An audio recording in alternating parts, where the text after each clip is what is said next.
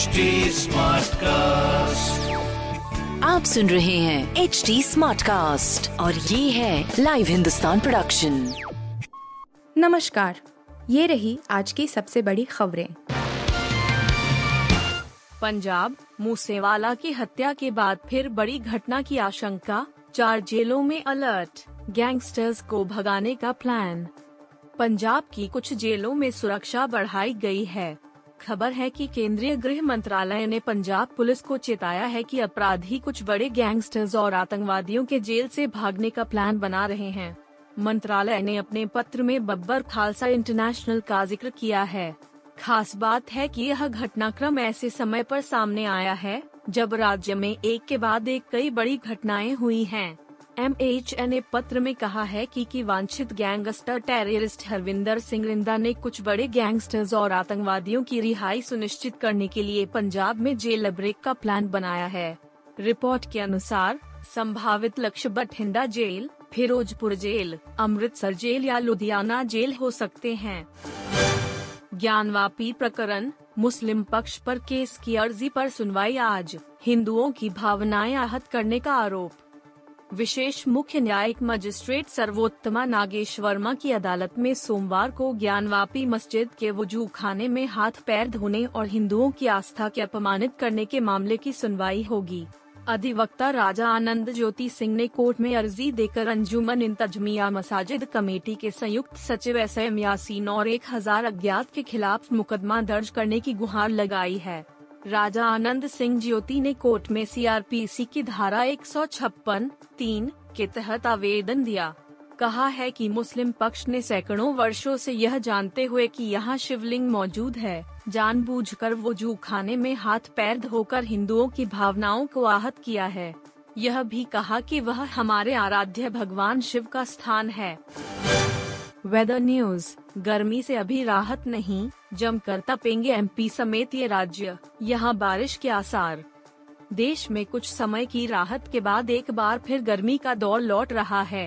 भारतीय मौसम विभाग ने बताया है कि उत्तर पश्चिम और मध्य भारत के कुछ हिस्सों में अगले टू थ्री दिनों में लू की स्थिति बन सकती है। वहीं पूर्वोत्तर भारत में अगले पाँच दिनों के दौरान भारी बारिश की संभावनाएं हैं। दक्षिण प्रायद्वीप में मंगलवार से बारिश से जुड़ी गतिविधियों में इजाफा हो सकता है। आई एम डी की तरफ से रविवार को जारी विज्ञप्ति के अनुसार बिहार, झारखंड, ओडिशा और गंगीय पश्चिम बंगाल में अगले पाँच दिनों में छिटपुट बारिश हो सकती है। वहीं इस दौरान असम और मेघालय और उप हिमालयी पश्चिम बंगाल और सिक्किम में भारी से अति भारी बारिश के आसार हैं। अरुणाचल प्रदेश में सात जून से नौ जून के बीच बारिश हो सकते हैं। धार्मिक स्वतंत्रता को रौंद रहा भारत, पैगंबर मोहम्मद पर भाजपा नेताओं की टिप्पणी पर फूटा शहबाज का गुस्सा। पाकिस्तान के प्रधानमंत्री शहबाज शरीफ ने भाजपा नेताओं की ओर से पैगंबर मोहम्मद पर की गई टिप्पणी की निंदा की है। उन्होंने ट्विटर पर लिखा, मैं अपने प्यारे पैगंबर के बारे में भारत के भाजपा नेता की टिप्पणियों की कड़े शब्दों में निंदा करता हूं। मैंने बार बार कहा है कि मोदी के नेतृत्व में भारत धार्मिक स्वतंत्रता को रौंद रहा है और मुसलमानों को सता रहा है। इस पर दुनिया को ध्यान देना चाहिए और भारत को कड़ाई से फटकारना चाहिए। हमारे प्यारे और पवित्र पैगंबर सर्वोच्च हैं। सभी मुसलमान पैगंबर के प्यार और सम्मान के लिए अपना जीवन बलिदान कर सकते हैं।